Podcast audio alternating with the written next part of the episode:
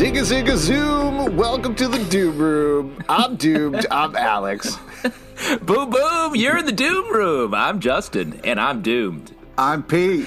And we are on episode three. We're definitely going to run out of rhyming things pretty soon, but we're going to be talking about. I said the same one every time, I think. I ran so out at the beginning. Yeah, so far. Season one, episode three, Puppet Patrol. Uh, so, very exciting to give you a little bit of recap and reminder in case you're checking back in with these episodes later on. The Doom Patrol is looking for their missing chief who has been taken by Mr. Nobody, played by Alan Tudyk. In this episode, they head down to Paraguay to try to track him down and instead find a bunch of Nazi puppets and fight them. Other things go on throughout the course of the episode. We find out a lot more about our characters, particularly Larry Trainer, a, aka Negative Man. Big episode for him, uh, but big episode for everybody, and most of all, big episode for us. Uh, now, yeah. Pete.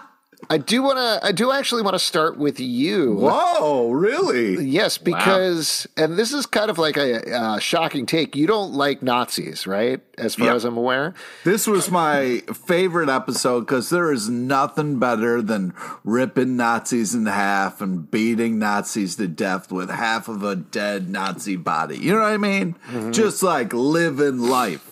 Now, for a counterpoint, Justin, you love Nazis, right? that is the the head to head we're going to take here. Well, let me throw this out. I don't love Nazis, but there is really only one Nazi in this episode, puppeting. What? Puppeting many, many regular people who may or may not have been Nazis, Pete. So, oh, don't throw that at me. So you got to think about oh, it. There was a oh, now really I feel bad. A lot I of those people. Fun a lot of those people were Bavarians, mm-hmm. uh, a rich culture, um, a rich German Love culture. Their pretzels. Loves pretzels, their beer, yeah. and their uh, fondness for uh, short pants and flowing tops. Mm-hmm. So that is really too bad. Uh, the reason I was actually asking, though, is I know generally you get uncomfortable with anything that involves the Nazis, but it sounds like you were okay with it since they were getting the, the shit kicked out of them, so that's all right. Uh, yeah. but why don't we take it back to the beginning I'm, here? I mean, that really makes me concerned. I, I don't know why you think like normally I you I'm what, trying to think of when in the past where I've been like, "Hey, Alex, take it easy on those Nazi scum." No, no, no. That's not what I'm saying. You've not been like, "Whoa, slow pedal." the Nazi hate one Jewish member of the podcast. Uh, what you what you have done is like you've just very much not wanted to be involved in anything that mentions like to, yeah. Nazis in any way. Yeah, which is fair. That's fine. I think I think a zero tolerance policy for Nazis is an okay policy to have. That's just okay, fine. Cool. Um, I mean, the thing is, uh, f- having Nazis are like the the villain. It's like right. the 20th century villain. So it's a it's a go to. And I think, if anything, it's a little I mean, exhausting for, for a longer time than the 20th century. I would say it's a it's a you know kind well, of they weren't around much before the 20th century. Okay, all right. Nazis. Well, I'm I'm just saying from when they showed up time till travelers. Now, yeah. yeah. time traveling Nazis. They were uh, very active in dinosaur times too. Yes, exactly. The, the, Nazi dinosaurs are the worst. Worst. Terrible. Worst kind of dinosaur. Terrible. The ideology is confusing at best. Indeed. Um, what about Hannibal Lecter? That's where I oh, wanted to start. On, that's yeah. where I wanted to start because we can't skip over the most important character that's getting teased here. Obviously, Pete and I know because we've watched a couple of episodes. Pete, do you want to review how many episodes we've each watched again, or no? I think no, we're no, covered. I, I, I, think we say. I think we don't need to. Okay. Uh, obviously, huge character coming down the pike. I actually don't remember if this comes back in any way. I don't think it does. I don't think it does, but very funny. I want to meet that hamster someday. So badly, yes. Do you think that hamster eats other hamsters, though? Uh, yeah. I, yeah. No, I think that ham- hamster eats other humans, eats humans. Oh man! Oh man! Wild. Here's the thing: why my sister had hamsters um, named Coyote and Roadrunner. Gave birth to hamsters. Yeah, yes, two hamsters. Immaculate Alex, birth. why would you ask that? you said had. That implies uh, something. That yeah, Richard Gere gave birth to a hamster, I believe, at one oh point. Uh, what is happening? differently, uh, differently, differently. Yeah, the no, my sister, way. My, my sister had uh, a good term to throw out there. My sister had hamsters, Coyote and Roadrunner, and I'll tell you what, Coyote ate Roadrunner. Oh, that's horrifying. It was a, it was a, a hamster that ate another hamster. Oh, why would you bring that up? Oh, that is awful. It was if you very. want- It was literally what we were talking about. yeah, we were talking about hamsters eating other hamsters, so it's We actually were. very applicable. Um, that was great. Love the thing immediately after that with Jane putting up the "Have you seen this chief?" signs all over town, and just this whole opening sequence was very fun. And there's less of a focus on Jane in this episode, even though she does get some fun hero moments throughout. But have, giving her this like punk rock counterculture aesthetic throughout that felt like the big thing they were driving home for her throughout this episode. Yeah, I mean, Yeah. the reveal of like you think it's just her, and then the kind of like uh, pan out of the angry mob that's following her. You know, I mean, that's got to feel. the town's good. mad. Yeah, it's got to feel good to staple somebody in the forehead, though. You know what I mean? Like, That That's that's the thing. Terrible. That guy did not really. He didn't move fast enough. He had to see that coming. you had to. I mean, Maybe she was the personality that moves quickly with staplers. That's a mm-hmm. possibility. We haven't really been introduced to that yet.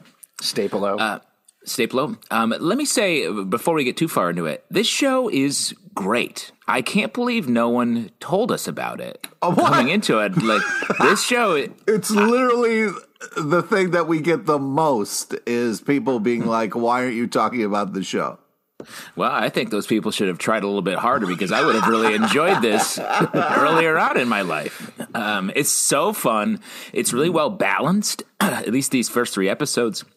between the different characters, they're all dealing with similar like tragic flaws that they keep not dealing with. Oh, it's driving me nuts. In this episode, I am over trainer, dude. I am so sick of his shit. It's ridiculous.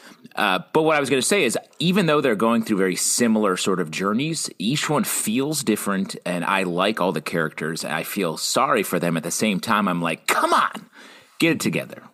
I want to get back to this crazy trainer hate that you have, uh, Pete, in a second, but I do want to mention in terms of the viewing thing, one of the reasons I think the show was hurt was it was on DC Universe for the first two Yes. seasons, something like that, which was a very underwatched Not good place. yeah, not a great place for it, uh, and uh, not easy to find, not easy to watch, not easy to track down. Certainly, hold, hold on, hold on. I think it hasn't necessarily seen an explosion, but it's gone to a much wider audience now that it's on HBO Max. And I think that's something they knew. They knew if they moved it over there to HBO Max, it's not just going to move that same audience over, but it's actually going to grow the audience naturally. But also, like you're saying, it's a good show. So people are able to go back.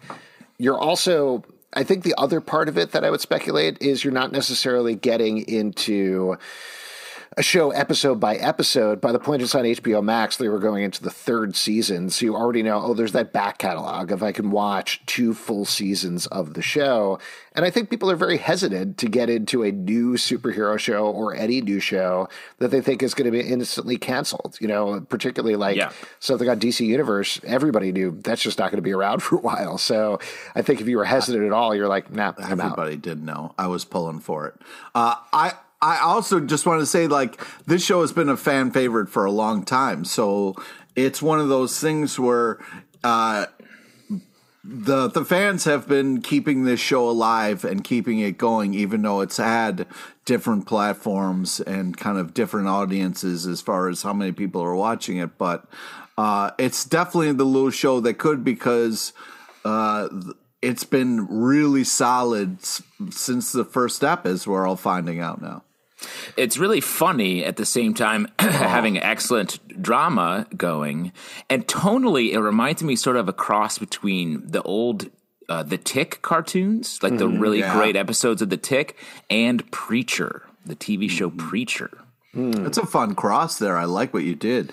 Um, I, there are just every episode there has been a real laugh out loud moment, and uh, I, I'm bunch of them Yeah, it's been impressive that like even going back and watching this again, it still gets me. It's uh it's really such a good show.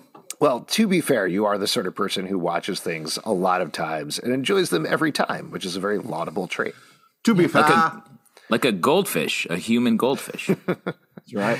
Well, I did have another question for you while we're working through the beginning here, Pete. What's right that? after the scene with Jane, we go over to Cliff exploring the chief's office looking for clues, and he finds an entire drawer filled with, I believe, it's Kit Kat wrappers that he's eaten, and was like, "Ooh, he probably had diabetes."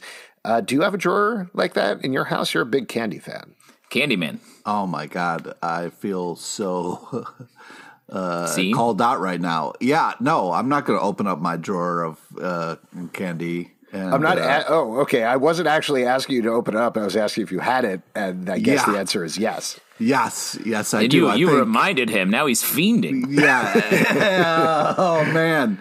Um. Yeah. I don't. I don't. You know. You know. Hopefully, I, I don't ever get diabetes. But man, I'm a. Hey, we're, I'm we're a not here to get candy. We're not, we're not We're your not di- parents. yeah, we're not diagnosing you with diabetes here live on the podcast or anything. Uh, do you man. want us to? no, no. I should go see my doctor. You're right. You're right. Uh, Pete's like, Pete. We bring up candy, and Pete's like, "Are you a cop? You fucking cop?" listen, don't tell anybody. All right. But uh, yeah, I got some candy. All right. You're you're a grown man. You can have a candy drawer if you want in your room right. full of comic books. Uh, I do love what this brings up, though, just in terms of the overall relationship with the episode. And we were talking about this last week as well, uh, last episode as well, with the cyborg introduction, where there's this big push and pull here between him wanting to act like a superhero team and nobody else wanting to do that or know what that means, which segues really nicely into this very fun briefing sequence where everybody's just taking the shit out of him the entire time. Oh my god! The, I want to back up the truck a little bit.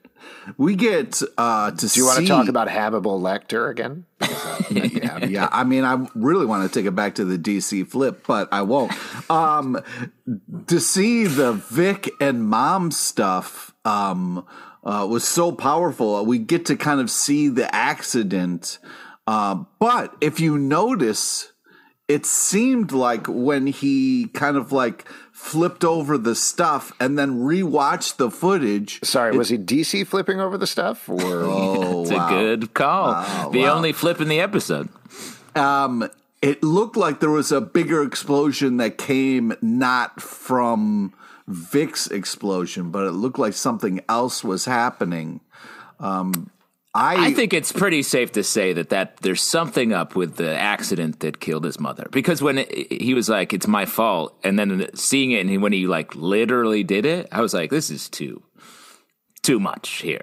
like he- this is clearly something, and I like the way again we're slow playing this mystery of uh, Vic's dad probably faking this to um, push shift the blame off something that he did that probably killed the mother.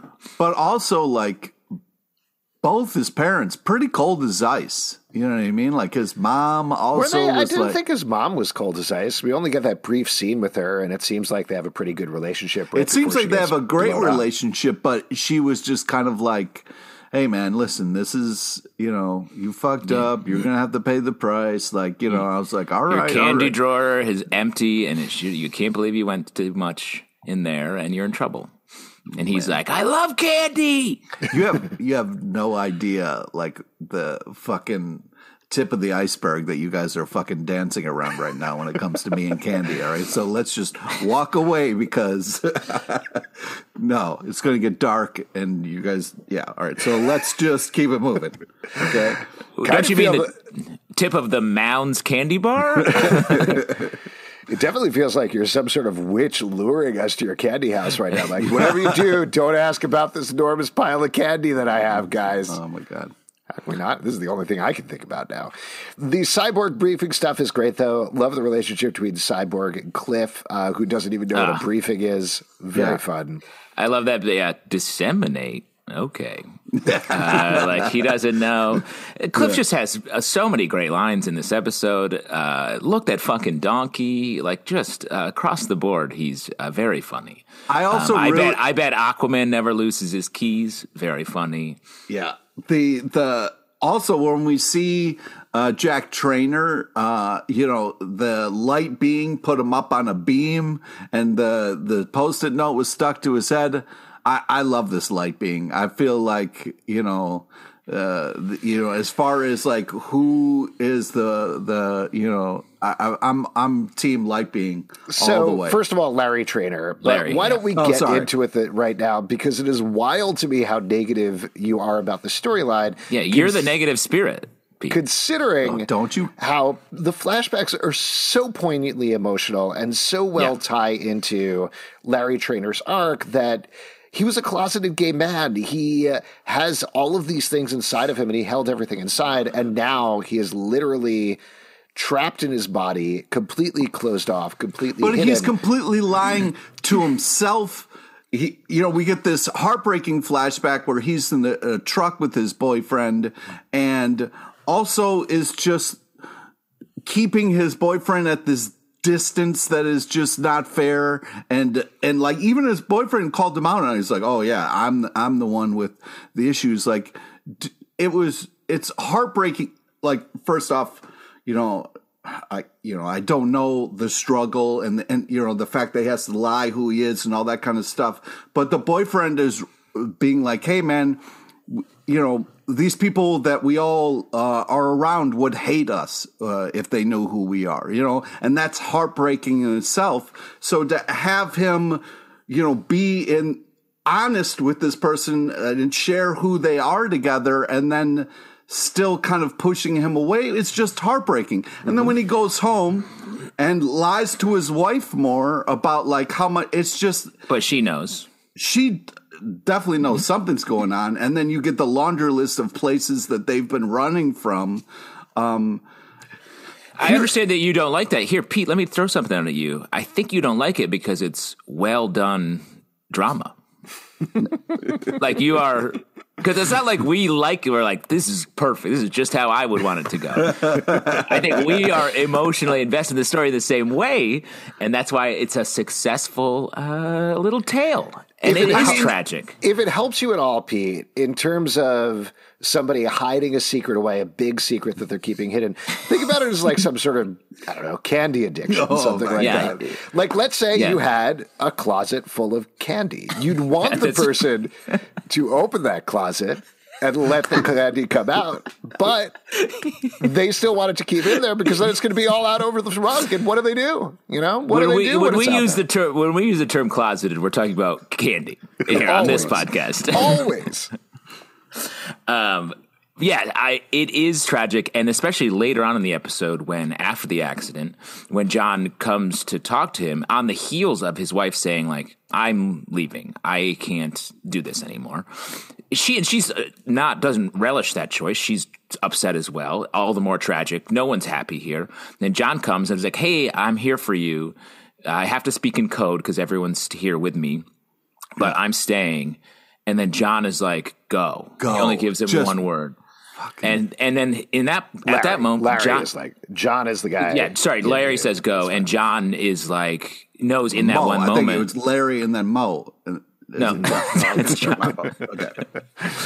Uh, and and Larry knows, or Larry is then alone again. Like he, he loses everything in this one thing, and just to see it all, except for this spirit that he has in him that he's also fighting with.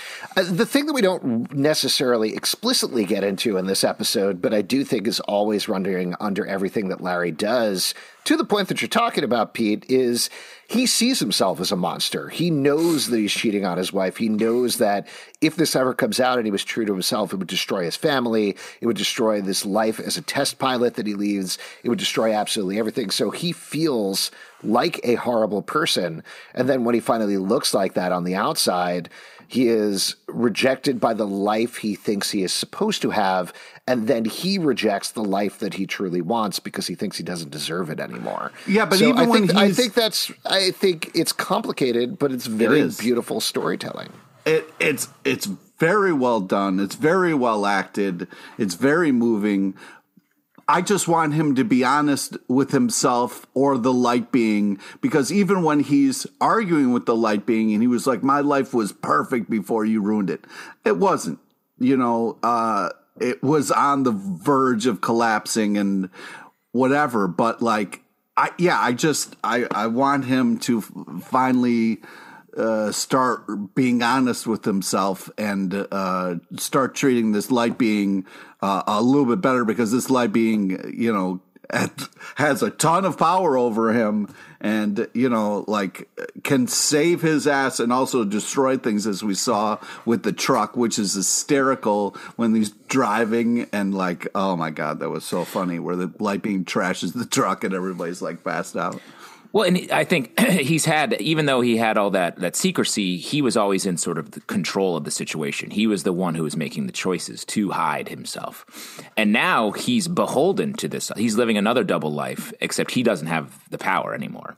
He's yeah. vulnerable here. He's still hiding his identity under these bandages. But there's this: the light being is sort of like, I I do what I want. You're not capable of making good choices, so I'm going to make some of them for you. It feels like. Yeah. And I'll just mention before we move on to another character, I do think the scene uh, where he does get his humanity back is kind of incredible and ah great it it ties into this isn't exactly the right thing but to talk about another comic book character it's very like ben grimm the thing whenever he becomes yeah. human again and you get those brief touches of he's like this is me. I'm human again. And then the rocks come over him for whatever reason, or he has to take his powers yeah. back to save everybody. Here, it's forced on Larry Trainer, So it's not even his choice. Or, and it's probably not even real. Like it was just imagined or part of this process or whatever was going on. Uh, and it's just unfortunate and sad that he gets thrust back into this life again. Yeah. But I, I do think. The, it was such a cool shot of like him in the, the chamber and then like we saw mr nobody get sliced into kind of bits like his bandages come off in a similar way mm-hmm. which artistically was done so, so well yeah, he's freed from the, the these bonds that uh, hold him, but yeah. he immediately he hasn't learned anything. He immediately drops into like, "I'm out of here. Yeah, you suck. Let me go." It's so and frustrating and I think that he he can't be free of this. He he hasn't learned anything yet. He's not ready to to move on. He hasn't changed. Well, and I also think this gets a little into the storyline that I wanted to talk to you about next with Rita and Cyborg. But I think across the board, something that this show does that is so smart is regular people don't learn lessons every 42 minutes you know i mean i do you, i learn cool lessons every 42 minutes but watching a TV show, you're kind of used to everybody sitting around and being like, well, what's the lessons we learned? Here's how I've grown as a human being. And all of these characters are much more realistic despite their superpowers, where they're like, well, I learned nothing this episode. Leave me alone. The only thing I learned is I'm in stasis here. I'm happy the way I am, even though clearly I'm not happy, and I'm going to keep going that way. So, all the character growth that we get, if we do get any character growth, it's like 1%, 2%, rather than supposed to be this 100% character growth that oftentimes doesn't even carry forward until the next episode. I'm glad you cut it off at 1% because when you get into skim milk and stuff like that, then it's just gross. You know what I mean? Like 1%, 2% decent, a, but like mm-hmm. the lowest know. percent. Yeah, yeah. My um, favorite is 3% milk. Wow, Ooh, that's not a very, real thing. Very, I add one percent and two percent together. Ah, smart. I make it myself. That's smart. I don't know. That's if, smart. I don't know if that's how it that, works. That was like in that Die Hard uh, uh, thing where he had to fill the water jug with a certain amount of percent. Anyways, yeah. I wish there oh, were more. Oh, bev- now I have three percent milk. he says. That's good. Yeah. I wish there were more beverages that were skim you know, skim beer, skim. Oh, I love uh, just the top. Whatever can just slide off the top of stuff. Well, what's skim. interesting is like here's uh, we see Jane who has got a lot of issues herself, and it takes her two seconds to walk up to him and be like, "Listen, you douche waffle, you got to start treating people with respect. It's that simple." And it's like, you know, it would have been nice if that leveled him and sunk in a little bit, but you know. Here's the thing: I don't know if you've ever noticed this in the real world, but it's often easier to diagnose someone else's problems than your own. Ooh, wow, yeah. So yeah, she's pretty comfortable being that. like, "Leave me alone." boom, boom. You're in the doom room. Uh, I think she she has a ton of problems, and she's like, "You're a douche. You need to be nice," yeah. but she's not working. Douche on, waffle. Yeah, she's not working on herself. Yeah. Uh, but Jane does actually, I think, make some big moves this episode in terms of stepping up, which is interesting yeah. on the opposite end of the spectrum. Well, she's like the hero here. She's the most, uh, including well, Cyborg. She's the most heroic, I would argue, in this show. She's like proactive. She makes choices. She dove into the what we found out was the donkey mouth um, later, earlier in last episode, Yeah. and she's willing to make moves here that do put her at risk, even though she's not able to really face the issues that she has to deal with. And I think that ties into what she puts on the window of the plate at the end of the episode. She writes out control is a weapon for fascists. And I think that points to she doesn't like anybody being in control. You know, she's looking for the chief now. She's saying that. But I think we saw pretty clearly when the chief was there, she didn't want to listen to the chief.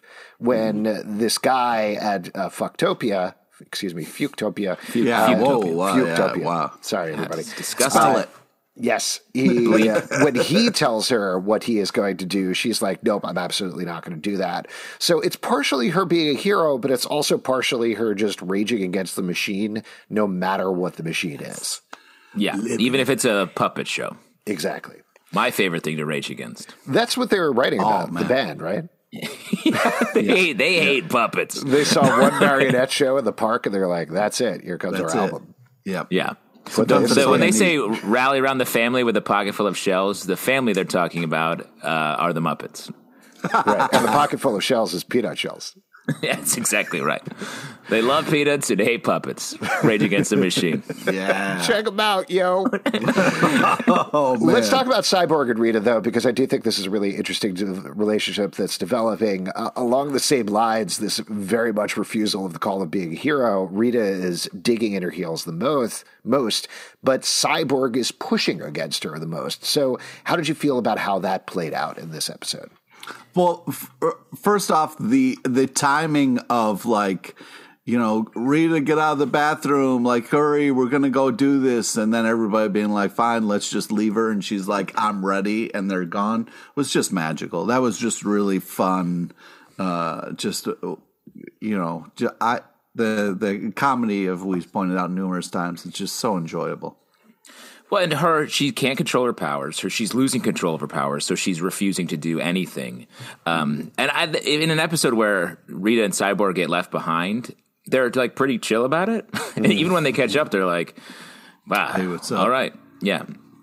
I mean, it's it's interesting because Rita does reveal that like she started to get a grip on things and be able to control it, and then when Mister Nobody came, it kind of like really shattered her and kind of brought her back to square one or worse than before. Um, which is you know an interesting kind of thing of like she's really uh, struggling even though kind of like mentioned of him like her face started to go but it's interesting to have Vic kind of be sitting there and be like, "Hey, like, let's go, let's do things." And she's like, "What? What can I do? What do you think can happen?" This reality that kind of Vic is fighting against. So the two of them kind of being sidelined, and as you know. Um, trainer pointed out, like, yeah, he was the only one with any kind of hero experience, and we didn't bring him along. Uh, that's that's not a good idea. We also meet a really important character in their sequence, Ring Ding. Is he the guy waiting you for get? the bus? Uh, no, he's Oh. the guy when Cyborg's working on the, the van, and he Yeah, says, what's his Ryan? It's like, Oh, hey, yeah. I'm ring ding dingling or something like that. He just says his name's Ring Ding, Yeah. which brings me to an important lesson: be careful with your nickname, because that guy's walking around being proud of Ring Ding. Uh, You got to workshop this stuff.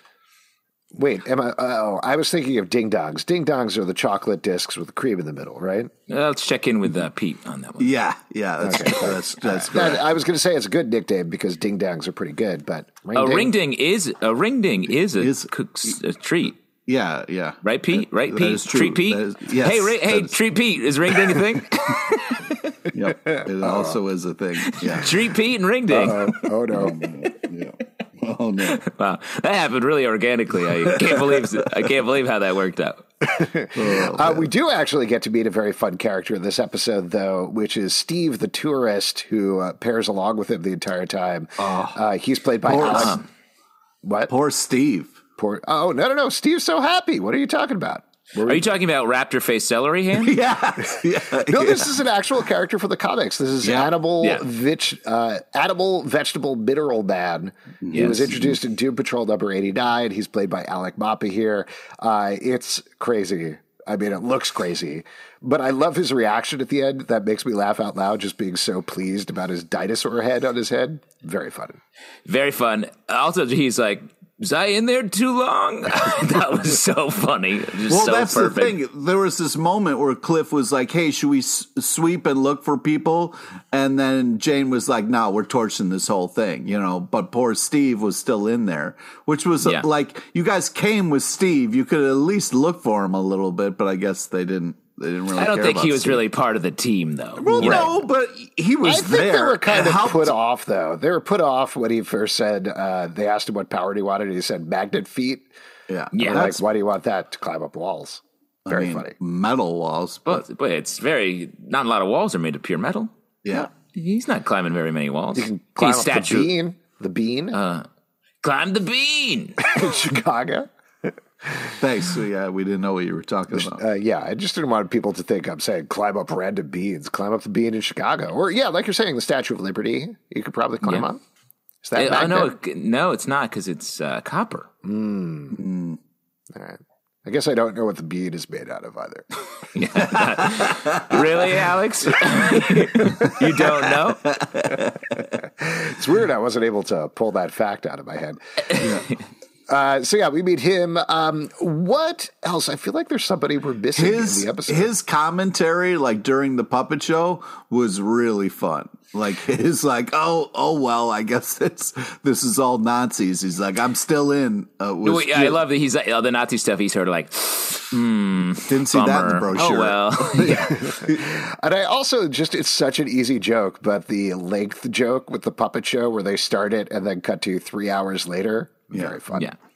Um, I mean, just the whole uh, Fuchstopia sequence, like um, arriving there, having the weird puppet show, and then learning later that um, that it's the, everyone's being puppeted by the by the Nazi, like von Fuchs, is is master. just great. It was really Puppet well done. and even when he dies like the the the detail of the puppet like you know dying as well just really good Well, and it's also just on a thematic level a really good villain for them, right? Because you have somebody who is all about control, is all about everybody is the same, everybody is me, and they're all these weird individual characters that just don't fit together as a team, and so they're contrasting with that. So just on that level, I think it works nice, really nicely for a superhero story as well. Um, any. Well, I just yeah. wanted to say, like, just like when the puppet show started, and how Cliff was like, "What the fuck?" Like, just great, just great use of swearing in this episode. I just, I love it, and I feel, and I just want to circle back around to douche waffle. I mean, uh, as someone who likes to use the word douchebag, like, I, really appreciated douche Real waffle. creative take on it. Yeah, yeah, Yeah. I feel like that may be entering your uh, Oh of, yeah, uh, yeah. high vernacular. Yeah, yeah. A couple of other moments that to call out that I really liked. I just love the whole trip to Paraguay. The fact that they put Yeah. out the bus, it's going to take two weeks. The bus So driving long. so long. The bus driving over the map was very fun visual. Uh, I think it was Cliff and Vic pushing the bus at the end Yeah. to the hotel. Also Very very, fun. Also, the fact that Rita's the oldest and she was driving so slow was really fun. That it was driving everybody else insane. And The pedal Cyborg on the being right. Cyborg being like, uh, I'm going to get the PJ, and you know we've all been there. Obviously, you don't get the keys. Wait, What? what? Private jet. The private oh, jet. Oh, okay, private okay. jet, PJ. Yeah, I was like, Oh wow! I guess you guys. I thought that was, a, it. That Don't was a travel. cool, fast way of saying peanut butter and jelly. You were skipping the beep. It is a cool, fast way of saying something, but not what you think. Uh, but overall, really good episode. Wait, sorry, Alex. Yeah. One, one other thing, real quick. Now, do you feel like you and your family, like to your kids, need a cooler, faster way to say peanut butter and jelly? faster wasting than a PB, lot of time. PB and PB and J We're is. wasting a lot of time on that middle letter. We have other things to do. Wow. Like kids, Down we got to go to school. PJ, that's how we say it. We're like, put Down on with my ampersand. PJs. Put on your I'm like, PJs? No, no, don't put on peanut butter and jelly sandwiches. oh my god. it's a whole thing every morning. All right. Was I the only one who was really having fun when it was just Nazi ass kicking time? Like, No, it was great, great I fight sequence. I, I was lo- sad because I like Nazis. Just to loop back to our conversation from the top Yeah, of our the early show. conversation. you've Um, really I, come a long way, man. I do. Eh, Cliff murdering them and then feeling instant remorse, I thought was sort of. It was weird because it was like he blacked out and then kind of like came to and was like, "Oh, what did I do?" Um, Yeah. it was a weird moment because I was having fun with Cliff, and then all of a sudden I was like, "Oh, wait, am I supposed to feel bad about this?" Well, he hasn't done anything like this before, right? Like he was a bad guy when he was alive, when he was a normal race car driver. But the only thing we've really seen him do so far is destroy a road to help Rita. He's mostly been helpful. This contrasts with earlier in the episode when he very gently paid, pets the kitten. And here, he can't feel his body. He can't feel what's going on with it. He doesn't know what it is. He doesn't realize the strength that he has. And I think that's the reaction. It's not about blacking out. It's not some mystery or something like that. It's he goes apeshit. He now has a robot metal body, rips these dudes apart, and doesn't realize what he did or what it looks like until Jane comes up to him. And that's he. I don't think he's ever killed a person. So it's just that crashing Yeah. realization of that. Hmm. Yeah. Especially not an art like a boys' choir from uh, middle Germany or whatever they were. Oh, one last thing. Really like the teleporting moment when Jane's like, ah, forget it. And they go Yeah. there. And immediately you're like, you could have done this the whole time. The whole Very time. funny Yeah. moment as well. Very fun. And that's Um, like back to like her thing of like nobody's in control. It's like they do what they want when they want, you know? Mm-hmm. Like she can't make anybody do something that they don't want to do. So There you go. plus sometimes the trip is, you know, the the traveling there is half the fun. Yeah. oh, I've never heard that before. Before we wrap up here, uh, who was most doomed in this episode? Pete? Who was most doomed? Um yeah, I would say most dude doomed was that German uh, team of people uh, who got ripped to shreds. Yeah, Von. Fuchs, I agree with you, is was very doomed. And for a man, a scientist who's powered by a hand crank, uh, feels like maybe you're not focusing your energy where you need to be. Yeah. Justin, what about you? Most doomed this episode? Um, I mean, it's a tough. Uh, like I said earlier, this show is doing a great job of making all the characters equally in the worst position. Um, and I, I am going to go with uh, Rita here. Rita feels like she's the changing the least and is the uh, the least capable of sort of doing anything. She's barely holding it together, literally in the bathroom, trying to keep her body from falling into uh, falling apart. And she's not able to take any steps forward. It feels like Larry, at least, is maybe on the precipice of of moving on. Let's hope so. And I'm going to give it up to Hannibal Lecter. I'm Yes. really worried about that little guy. Uh, we just know Yeah. that he's lost. yeah, but putting- so many people took the the number to call. So No, maybe man, but somebody Jane's has, going around putting those signs for the chief up there. They're going to forget about Hannibal very quickly. How could you forget about Hannibal? Alex, do you think he's lost, or do you think he's finally free? I think he probably found a uh, a bean, but it was some fava beans and a fine Chianti. Oh wow! Uh, that's why you can't climb the bean with magnet feet. It's made of fava. If you'd like to support our shows, patreon.com slash comic book club. Also, we do a live show every Tuesday night at 7 p.m. to Crowdcast and uh, YouTube. Come hang out. We'd love to chat with you about Doom Patrol. You can check us out at, at Comic Book Live, comicbookclublive.com for this podcast and many more. And as always, we're going to leave you with a piece of Oh. advice from Pete LePage. Pete, take it away. What's your big piece of advice for this week's episode? Hey, you know, maybe it's time that you're not uh, ashamed. You know, maybe it's time to let your freak flag fly. You know, be okay with your candy drawer. All right, you don't have to hide your candy. Let people see it. Wow, advice to yourself. Really beautiful, Pete. That got me.